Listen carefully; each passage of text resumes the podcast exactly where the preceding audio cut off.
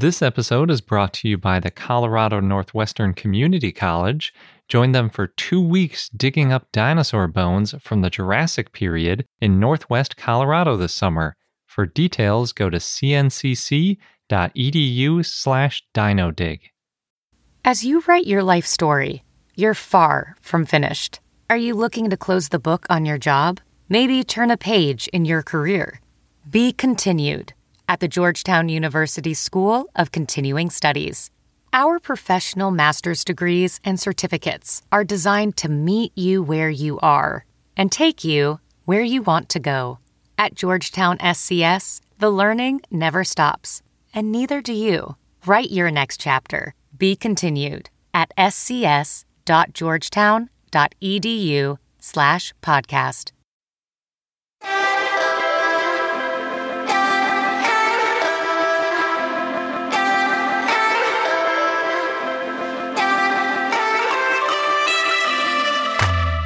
Hello and welcome to I Know Dino. I'm Garrett. And I'm Sabrina.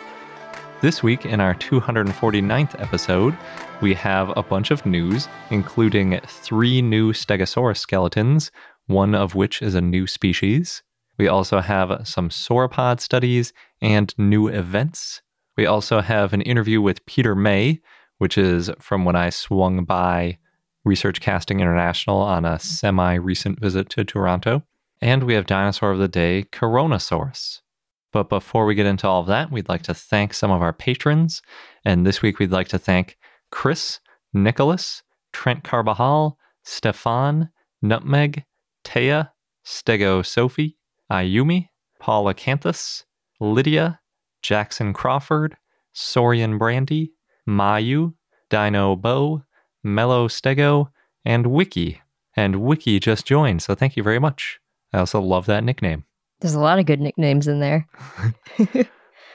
Thank you so much to everybody. Again, we appreciate all of your support, and it's really great to see this community grow and the chats on Discord and the messages on Patreon and everything like that. So if you want to join this amazing group of people, then check out our page, patreon.com slash I know dino.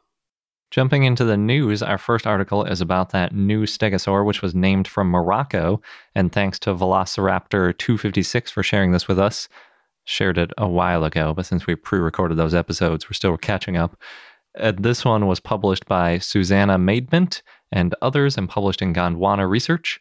The new stegosaur is named Adratiklit boulahfa, and the genus name is all in Berber, which is one of the many Northern African languages. It's actually kind of like a family of languages.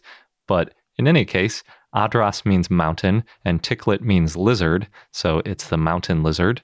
And there's also an area called like the Adras area of Morocco. So it sort of honors that space as well.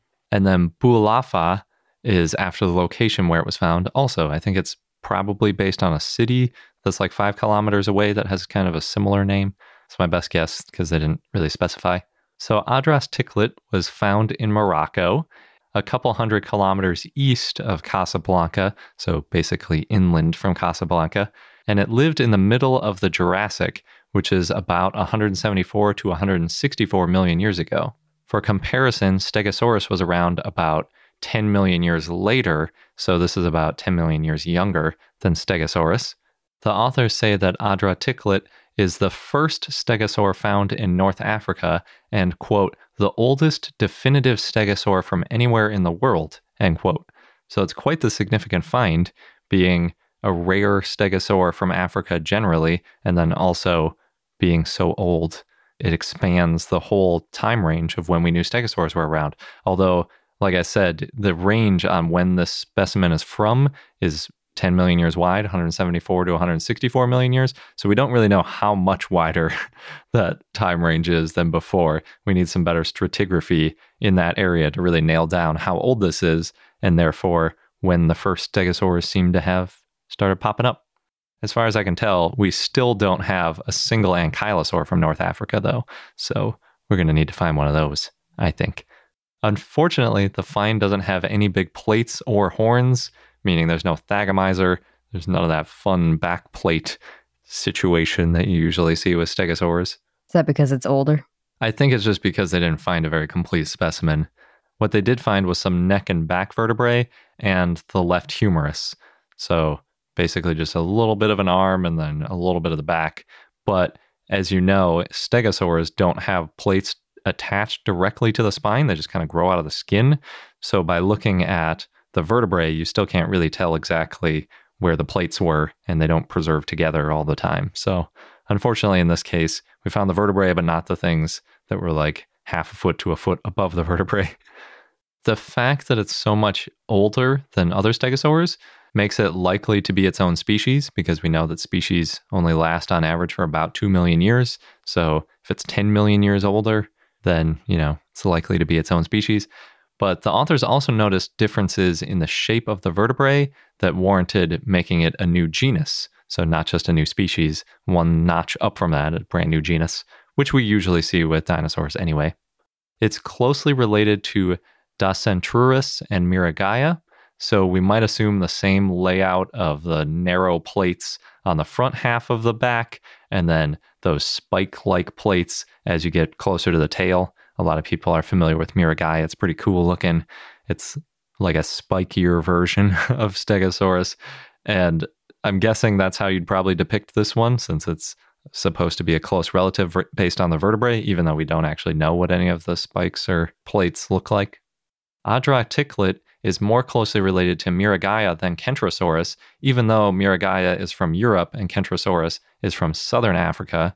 This might be because even back then in the Middle Jurassic, the northern coast of Africa was closer to Europe than it was to southern Africa. Plus, we know that stegosaurs could swim from the swim tracks that we've seen. One of my favorite little factoids about stegosaurs. So maybe they just swam across from Europe to Africa or maybe there was a temporary land bridge or something that allowed it to get over to Africa. I'm not sure. I wonder how strong of a swimmer it was if it did swim. Well, I mean, if it had air sacs, it would have been pretty buoyant and it had some decent feet on it, so it probably could have paddled pretty well. The bigger concern to me is what might have tried to eat it while it's swimming because it's pretty vulnerable. Right. and there were some big hungry monsters in the ocean back then. Maybe if they went in herds. only one of them would survive, like yeah. out of a whole crowd of them. Like zebra or antelope do. Yeah, maybe. You mean when they try to cross rivers as mm-hmm. like a mm-hmm. big group? I suppose that's possible. But it, it might be a long way though. That's true. Back then. And Europe was basically just a series of islands. So maybe they were just swimming anyway to get from island to island and then every once in a while ended up in Africa. They got lost. or a strong current sucked them southward rather than towards another island in Europe. But in any event, eventually this stegosaur wound up in Africa. I suppose we don't really know the origin of stegosaur, so it could have been the other way too. They could have started in Africa and then wound up in Europe somehow. And the authors say, quote, tantalizing but fragmentary remains and trackways suggest that Eurypodan diversity in Gondwana may have been as rich as that of Laurasia, and the prospects for future discoveries of new genera across Gondwana are therefore very good. End quote. In other words, we need more fossils from Africa and maybe South America, but really Africa. There's a lot of science going on in South America. The researchers also included a paleobio map of Eurypoda, and Eurypoda is basically Thyreophorans minus Scelidosaurs. So, in other words, just stegosaurs and ankylosaurs. And on that map, Africa is almost completely blank. There's huge areas without anything. The specimens all have specimen numbers for the UK Natural History Museum, and their article emphasizes where to see Sophie, so I don't think that they're on display at the Natural History Museum, but there really isn't all that much to see anyway, because it's just that humerus and a couple of vertebrae. So compared to Sophie. oh, yeah, and that Sophie display is great. It really is. So, I, yeah, I don't see them putting this on display anytime soon. They did jam a lot into that dinosaur hall, though, so they might be able to sneak this in somewhere. I would say, though, based on this find and some other ones we've talked about recently, Morocco really needs a dinosaur museum. I found some resources mentioning a museum in Rabat, but it seems like the plans to build it were canceled. So I'm guessing that they still don't have a natural history museum anywhere in the country. One of the authors on the paper was from a geology department in Morocco, at least. So maybe there's some growing number of paleontologists starting up in Morocco. That would be really good especially for fans of stegosaurs and spinosaurs. And speaking of stegosaurs, we have another stegosaur story. Thanks to CB Chiefsky for sharing this one with us. This one's for a pair of stegosaurs found in Montana. And this paper was written by Cary Woodruff, Dave Trexler, and also Susannah Maidment. Susannah is a stegosaur expert, which is why she's on both of these papers. And this paper was published in Acta Palaeontologica Polonica, and the article includes more details about the discovery than you usually see, which made it pretty fun to read, at least for me. The rabbit hole is right in front of you. A little bit. It didn't go that deep. Oh, okay. so, like I said, this article is about a pair of stegosaurs. These were both found in Montana. And unfortunately, they weren't able to tell which stegosaurs they are specifically, like whether it was Stegosaurus or Miragaia or something. Probably wouldn't be a Miragaia since that's in Europe. But in any event, they were both collected on private land by the Judith River Dinosaur Institute and are both being held at the Great Plains Dinosaur Museum in Malta, Montana. And the abbreviation for that museum is GPDM. So the first dinosaur is known as GPDM 205. It's also known as Gates, and it was found in 2004 near a Camarasaurus. So at least we know one of the other dinosaurs that it was near, although apparently this one was found above the Camarasaurus, so they might not have been there at the same time. The Gates find consists of most of the front left leg, and that's it. so again, no plates or spikes or anything. Part of the reason we can't tell which stegosaur Gates comes from is because most stegosaurs have pretty similar legs, especially their front legs. So if you only find the leg, you can tell it's a stegosaur, but it doesn't really help you to narrow it down much more than that. And for some reason, there aren't many details about its excavation. They said that there wasn't a map or any field notes from it. So maybe they were lost or someone forgot to take them. I don't know what happened there because this was in 2004. So generally, these modern finds come with a lot of notes about where they're from. There were a couple of Hesperosaurus mjosi, sometimes described as Stegosaurus mjosi, that were collected nearby, Unfortunately, those are all in private collections, so we can't really compare them and tell, like, oh, this leg definitely comes from this other individual, and therefore it's just part of that Hesperosaurus. But we do know that some of those other private collection finds include some poorly preserved plates and other bones that are missing from this dinosaur. The other find is a little bit more exciting.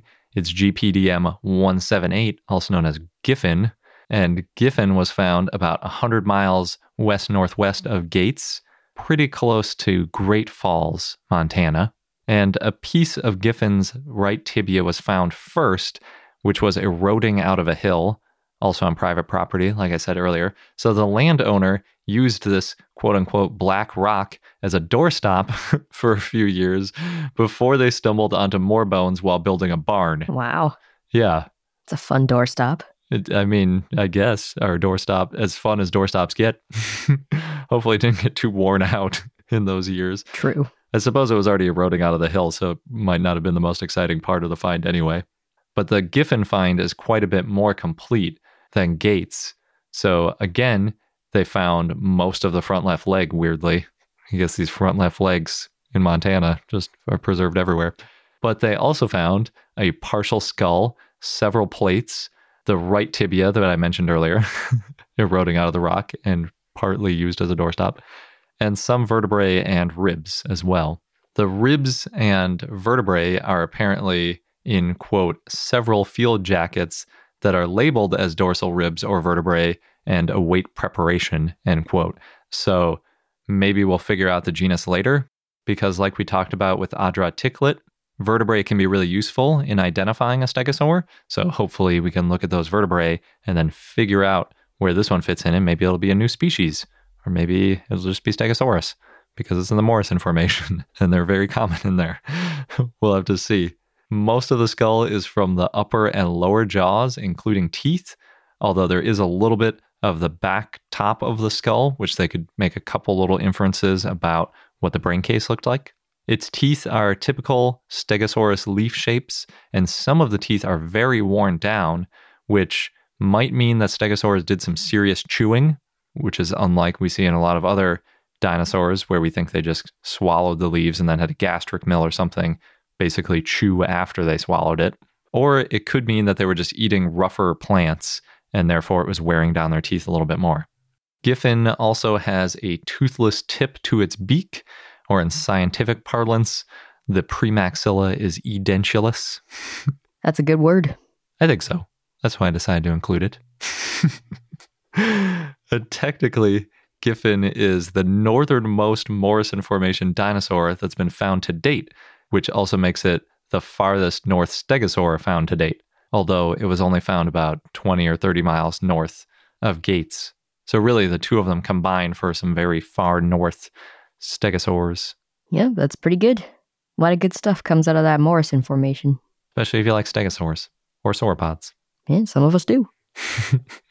Speaking of sauropods, researchers at the Museum for Naturkunde in Berlin have been studying the way that sauropods, and specifically Giraffatitan, because they have that great Giraffatitan display, moved. Veronica Diaz Diaz led the project. It took about two years, and they said that they made 3D models with muscles and tendons using photogrammetry to digitize the fossils in their collection. And that included several chains of tail vertebrae. The team found that because Giraffatitan had a short, robust tail, it may have used the muscles in its tail to help lift its back legs and to keep the tail from moving from side to side. They also found that sauropods with longer tails may have used them to communicate. Their tails were able to move more than Giraffatitan's. So in the future, the team wants to look at sauropod tail and hind limb muscles. Using them to communicate because they're more flexible. That's really, that seems like a stretch, but it is really interesting. Yeah. I, I mean, I suppose dogs do that, like wagging their tails. And then if you look at them closely, you can tell if it's wagging more to one side, that it means that they're happy. And if it's wagging more to the other side, it can mean that they're aggressive. Yeah, it could.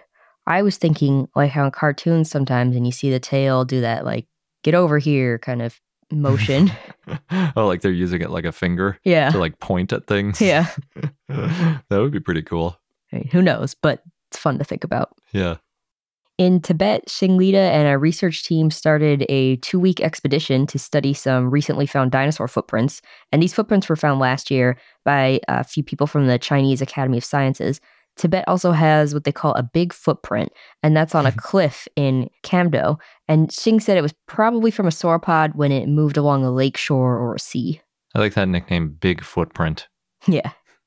Near Blanding, Utah, there's a team of researchers excavating seven Diplodocus vertebrae, and they're going to go on display at the Natural History Museum in Los Angeles. It's going to be part of their new Welcome Center that opens in 2022. So, so far, the team has excavated 30 fossils over four weeks. Alyssa Bell, who's directing the fieldwork, said that the skeleton is known as Natalie. I think that's how it's pronounced. It's spelled with a G, G N A T A L I E. And that's after the quarry where it was found. And its bones are green, and this is because of the minerals in the fossilization process in that quarry. So, this dinosaur will technically be the first green dinosaur. Mm, that's cool. In other news, Jurassic Outpost posted about updates coming to the Jurassic World live show. There's going to be a Troodon, Stegosaurus, Triceratops, and T Rex, and of course, Velociraptor. The T Rex is 43 feet long, and the dinosaurs are going to be controlled with joysticks and levels, and even the eyelids are going to be moving. So we're looking forward to when they announce dates for California. I keep checking every few weeks, and they still haven't. the Disney Channel is getting the animated series Moon Girl and Devil Dinosaur. They have some promo art out, and that shows Lunella, the 13 year old genius, sitting on her dinosaur and sipping a soda. There's not too many details yet, such as when it will air, but I'm sure it'll be coming out soon. For the gamers out there, Eurogamer has a pretty fun list of games with dinosaurs, so if you're looking for stuff, you can take a look. They include Thief, a dark project, which technically doesn't have dinosaurs, but they have these two legged lizards with iguana heads. Hmm. His Horizon Zero Dawn with the robot dinosaurs. Tomb Raider, the first game has a T Rex. Yoshi, which of course is really cute, and John Woo's Stranglehold, which has a museum level where you run up a dinosaur spine. Huh. We haven't heard about that one before. No. And last, I just saw a photo of the Oakland Raiders hanging out with Stan the T Rex at Google's main office. I didn't know that Google had a Stan. It sounds vaguely familiar now that I'm talking about it, but I, I didn't know for sure. Everyone has a Stan. yeah. Maybe someday we'll get to see that Stan travel around the world visiting Stan the T Rex. yeah, I think there's like a hundred of them, especially if you include skull only Yes. displays. and we've found him in a number of unexpected places. Yes, they are literally everywhere, probably on most continents. yeah. This episode's brought to you by the Colorado Northwestern Community College, where you can become a part of the scientific process. As a participant, you can go on a real life dinosaur dig, and you'll be helping to advance science and our understanding of the ancient world. What's really cool is that the fossilized bones that are being excavated, they're public and they're going to be displayed and preserved for future generations to study and admire. Yeah, we've mentioned how that's a really important part of the scientific process, not just getting them out and describing them once, but keeping them and preserving them so that future questions and future scientists can take a look at those bones to answer new questions and validate results. And the site is special and also near and dear to me because it's in the Morrison Formation, known for the sauropods, Mm-hmm. of course, of the Jurassic time. And it represents one of the best bone beds ever found in the saltwash member. Yeah, the current interpretation is that the site was the result of a brachiosaurus sort of jamming up a river and then other carcasses piling up behind it. Oh no. and that's how we got a bunch of different types of dinosaurs all fossilizing together. So, oh no, but also, yay. Good for us as scientists. hmm And dinosaur enthusiasts. yes. So there are two scheduled digs if you want to get involved with getting these bones out of the ground. You can go from July 6th to July 20th or from July 22nd to August 5th. Head over to cncc.edu slash dinodig. You'll get all of the details. Just make sure that you register online by May 31st. And again, that is cncc.edu slash dinodig, D I N O D I G. Across America, BP supports more than 275,000 jobs to keep energy flowing. Jobs like updating turbines at one of our Indiana wind farms and producing more oil and gas with fewer operational emissions in the Gulf of Mexico. It's and, not or. See what doing both means for energy nationwide at bp.com slash investing in America. And now for our interview with Peter May. I'm here at Research Casting International with Peter May, the founder. And are you the CEO? Yeah. Founder, owner. Yeah. And yeah, we just walked through the whole facility, which is massive and full of tons of dinosaur goodies. Yeah. 50,000 square feet. Yeah. And then they're adding another room. So there's some background noise because they're building out Yeah. a digital area, right? Yeah. Their uh, 3D studio is going in now. Yeah. Nice. In terms of major projects right now, you're kind of in between things because you just finished the Yeah. Smithsonian Yep. and Zool and anything else that you finished recently? Um, University of Michigan. Just finished that down there. what did they have? They opened a whole new museum. Oh, about- really? About, three, four weeks ago. Yeah. they- Wow. They, closed down the old museum and we moved a bunch of stuff into the new museum and did some new mounts for them. It's been a, a busy year. You know, like just uh, all, all sorts of stuff going on. Now we're just pausing, you know, Mhm. taking a deep breath, and then we'll get back. Yeah, because last year we did uh, the new exhibits in uh, Cincinnati. They opened a new hall there. They renovated the new the, the museum, the old uh, train station. I don't know if you've ever been there. It's just gorgeous, gorgeous facility. So we did that in Michigan and uh, Smithsonian. The Field Museum, the new uh, exhibit there for uh, Sue. We moved Sue from downstairs to upstairs. Did you make Yeah. their Patagotitan as well? No, we didn't. That's all our molds, though. Oh, Yeah. no, no, the Argentinians decided that they could do it themselves. gotcha. We did the, the first one. We developed the skeleton, you know, and took molds off it all, and then mounted the first one. And, and there, people came up here and learned how to do it. And then they they did the one for for the Field Museum. Nice. Get some expertise in country that way. That'd be Yeah. good. Yeah. With Patagotitan, did you guys do because it came from a lot of individuals, right? Did you guys figure out how to make it look like a real dinosaur from the Yeah. hodgepodge of individuals? Yeah, we, we took you know they had uh, I think it was six individuals, different sizes, Mhm. and uh, what we did we scanned everything they took out. You know, so we, we had a good I guess section of the bones. We had pretty well every bone of a skeleton that we could use, and then we just sort of um, scaled everything. And we, we worked with uh, the guys down there, um, Diego, Pol, and uh, Jose. They're paleontologists who, who worked on it, and we- worked uh, very closely with them and made some changes. Like the first time they had the skull, it was way too big.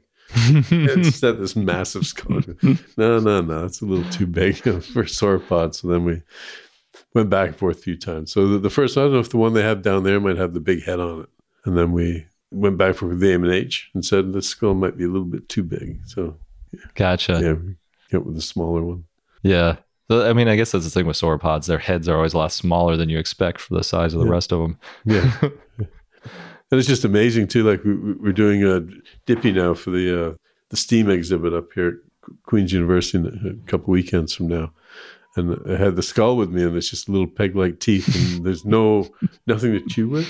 Like at, at the back, it- like all they do, they could strip the leaves and then swallow the leaves, and then uh, just going through the whole thing. Then they started to eat rocks to help digest food, and they got to figure which one was the first one to eat a rock, and then how do you tell all the other ones that his stomach felt better if he ate rocks? yeah. like, how does that sort of stuff get passed around? All the other all the other dinosaurs are like, why is that one eating rocks? yeah, Over there. and we're, we're just burping and belching, and he's not doing that anymore. yeah, it's pretty crazy. yeah. Cool. Were there any dinosaurs that you worked on between uh, Cleveland and Michigan or Cincinnati? Sorry, Michigan. I guess the AMH T Rex exhibits. We did the AMH skeleton. We did a skeleton of Scotty for Saskatchewan Oh, cool. because that just came out. The description on Scotty, the new description, even though it's been around for quite a while. Yeah, it Yeah. like I think it wasn't actually officially described anywhere, right? Like they had it and it was named, nicknamed, and everything, but it just I, I remember when it was first found. It was uh, we're working on the rearing barosaur at the AMH. hmm. So early '90s, they first found in a Tim Tokaryk. He's out of the Eastend, and he's the one who found it and collected it. I remember there was a trip, and Gene Gaffney would have been at the M&H, and the whole pilot went to see the site, and it was just lying there. And uh, Gene said it was like a car wreck. It was just all like all jumbled up. Yeah, but, but it's turned out like it- it's a very impressive skeleton. Like it, it's as big as Sue. wow. I'd easily. Like it's a massive T Rex. Yeah, I think I was I was looking at the size of it or the description of it, and it had about the same number of lags. It was like 28 to low 30s lags, and on the forums online, of course, everybody's like, "Well, you know, which one's bigger? What's the biggest?" Everyone wants to know what's the biggest, and it's like it's a it doesn't matter. They're both No, huge. They're pretty close. We had we Yeah. had them here at the same time a few- years ago, and, I think all I could do is go on the circumference of the femur, right? Mhm. Like you know, like that's and and to me they're almost identical. Like they're not Yeah. far off at all. I think Scotty's was like ever so slightly bigger. Yeah. And that was, it might have even become the title of the paper, like biggest T Rex or Oh, yeah. something to that effect. Yeah. But yeah, they're both just so huge. Yeah. This might be the only place you've ever had both of them then. Yeah, yeah. w- I remember we had three at the time. I think we had MOR five five five as well. Like so, we had five five five. We had Sue and Scotty. That's really cool. Yeah, you know, so it's yeah. You can walk among. This is a picture somewhere, but I don't know where. That was quite a few years ago. Yeah. Are those, because those were mounted so long ago, are those the mounts where the, they kind of went through the bone with the steel or is it on the outside? A lot of it's external. Okay. Yeah. The um, I think most of the, there's not a lot that's internal on it. I think I saw one you guys worked on where you were going from internal and you had the steel going through the skeleton. You had to deal with the complexity of that because then when you take it out, Mhm. you have to be careful that it stays Yeah. together. Yeah, because even you, know my career, like in the early part of the career, we used to core everything. Hmm. You know, like when we built um, Toronto Museum, we're you know like that would have been mid '80s, still coring bone, and putting the steel through it. You know, but now, now I don't.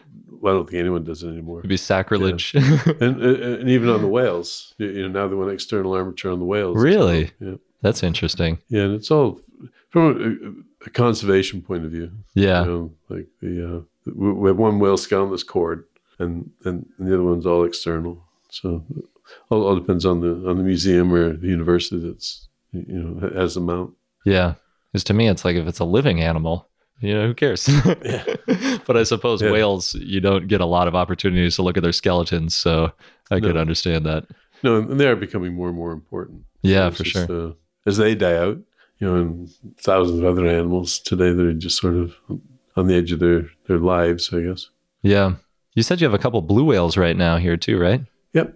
Yeah, we we- we collected two in uh, 2014. They they drowned in the the Gulf of St. Lawrence. Hmm. It was a cold winter, and they're in. Uh, they, they had a, a hole in the ice, and then slowly the, the hole closed up, Oh, and the, and they couldn't swim far enough to get to get air. So they all, I I think probably about nine of them died.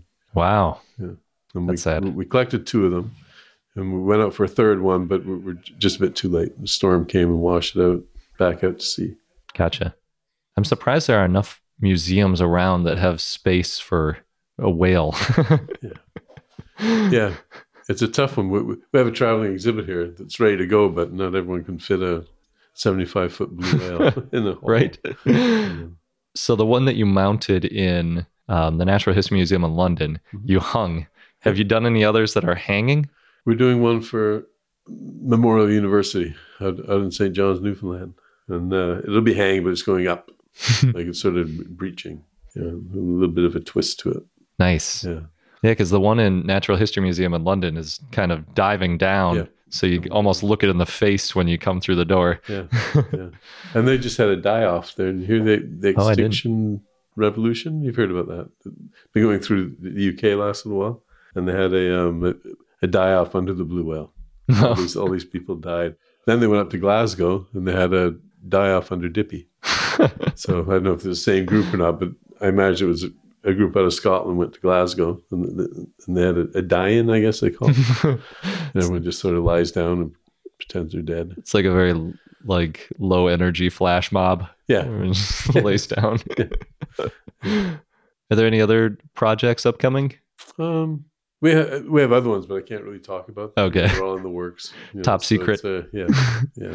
There's other stuff. We'll we'll be busy. We're, we're gonna have a very busy year, you know. But we're in a nice nice space right now where we can get organized Mm-hmm. and, and just get all our all our planning done. Oh, yeah. And everybody can catch up on their days off and working the overtime. Yeah. Oh, and then the other thing I should mention is you're going to open a museum here too. It's in the works. Yep, and it'll probably be about four or five years from now. But we're in the early stages, and it'll probably be life through time, punctuated by extinction events. And we just have to see where we end up. You know, like because it is current topic right now in Mhm. a lot of science museums. You know, just on this uh, Anthropocene. You know, what's going on now with what we're doing to the world Yeah. um, how, how it's affecting animals and things like that. One thing we know for sure: the world will survive. Yeah. You know, That's right. we may not, as hominids, you know, like may not Yeah. do as well as we as we are now. But, I like to think that dinosaurs are going to re-inherit the Earth because we have birds on every continent and Yeah. they're so resilient. Especially things you got like ravens and gulls and things that seem like they can eat about anything. yep, the insects will probably pull through. Yeah, Yeah. true. Yeah, beetles are pretty hard to wipe out. Yeah, yeah. So for your museum, how much of your how much of your warehouse is it going to take up? Do you know about like percentage wise? Uh, well, we're fifty thousand square feet, and it'll probably we'll probably have twenty five thousand square feet, but it'll be on two stories. So okay. we'll, we'll have about um, about eight thousand square feet will be two storied, so it'll be sixteen, then another ten on top of that. Okay. And you're still going to have enough space for all your projects, you think? I think so. Yeah, we can always expand. We got land that way. We can put a building Okay, good. what we've got is the molding casting area, you know, which um, has, its own special properties, like the fumes and everything else. You know, it's easy enough to move that outside, and then I don't think we'd be able to have that in a museum environment anyway, just for health and safety reasons. You know, and, and the cement. You know, we, we, we do a lot of cement work, and there's a lot of dust, and we'll move that out as well. So we'll move the the fumes and the cement outside, and the foundry, the bronze foundry, will probably move out as well. So what we'll have here is mainly a, a mounting area, and we'll do f- fossil preparation and conservation and mounting. Nice. You've mentioned a couple things to me when we were walking around about what would be in the museum. So I know you said you have a raptor potentially from Jurassic Park Yeah, The original that might go in that yeah. you could stick in there. We'll see. Yeah, you know, because yeah, it's an old thing, and, there, and there's other things to put in there. Mhm. You know, like I, I don't, I don't know if we'll do any of the pop pop dinosaur stuff or not. You know, Yeah. early stage of storyline. You know, so we're moving through, and uh, we'll, have a kids area, and, and you know, the augmented reality and things like that. Like I'd like to bring some of that into it. nice. That'd be really great. Yeah. We went up to the Philip J. Currie Museum. Have you seen their augmented reality Yeah, been things? Yeah. They got some neat stuff. Yeah, yeah. And the, the ROM had some for their their dinosaur exhibit, and the, the fellows came through here when we were building, and they, uh, yeah, they're using a, a tablet. We can Mhm. hold the tablet up, and yeah, it all comes to life. That's great. Yeah. Cool. Well, thank you so much for taking the time to show me around and Okay, talk to me about what you. you're working on. Yeah, thank you. It's good. Thanks again, Peter. I kind of ambushed him because years ago he offered that if we were ever near Toronto, we could check out Research Casting International. So after several years of him offering that, I emailed him like, "Hey, I'm coming to Toronto. Hope you don't mind a visitor. Remember when you when you offered to show us around?" and it was a really great visit. It's a little bit of a drive outside of Toronto, but Mayu just mentioned on our Discord that you can head over there on September 14th if you're in the area because they're going to have an open house, which is the only time of year that they're open to the public. I think it's like Ontario Day, or it has some similar themed name like that, where lots of businesses open up to the public. So if you want to check out some of the stuff that I saw, assuming it's still there, then head over there. Or you might see some of the new stuff because they're constantly getting new work because they do such a great job. I also shared a bunch of pictures on the Discord server For those of us who didn't get to go. yeah, sorry, Sabrina. so if you're a patron, then definitely go on there and check them out. There's some really cool things in there.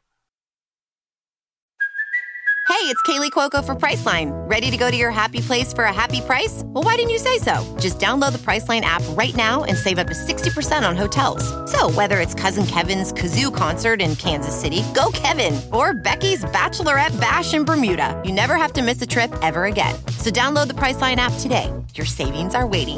Go to your happy place for a happy price.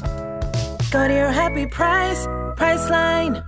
CarMax is putting peace of mind back in car shopping by putting you in the driver's seat to find a ride that's right for you. Because at CarMax, we believe you shouldn't just settle for a car, you should love your car.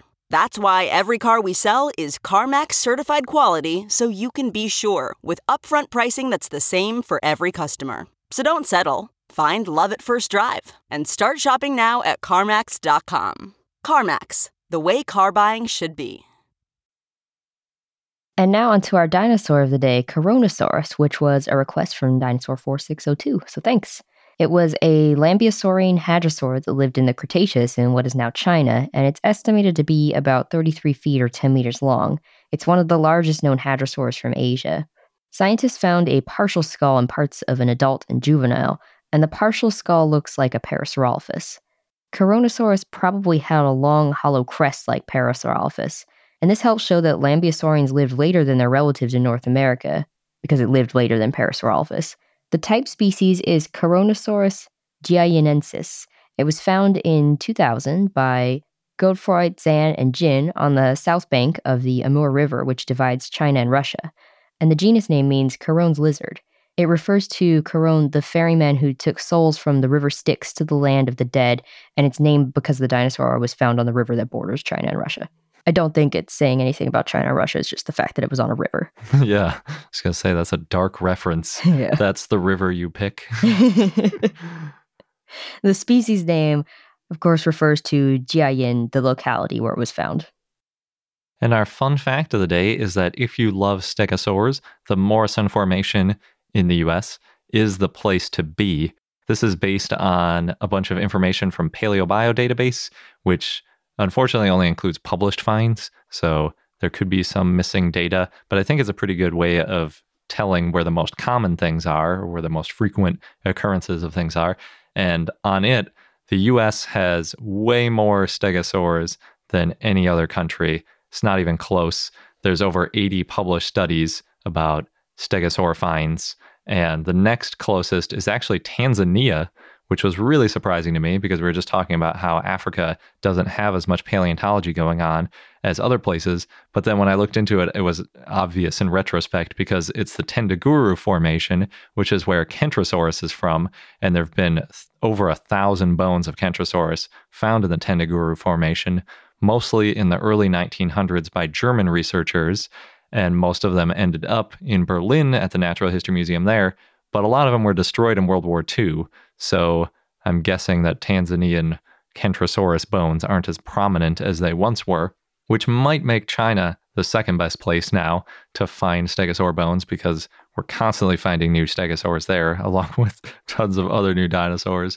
And then there's a decent showing in Western Europe with Spain, probably coming in third or fourth. And the UK also has a good number. And then it drops pretty far down after Portugal. There's a couple in Australia.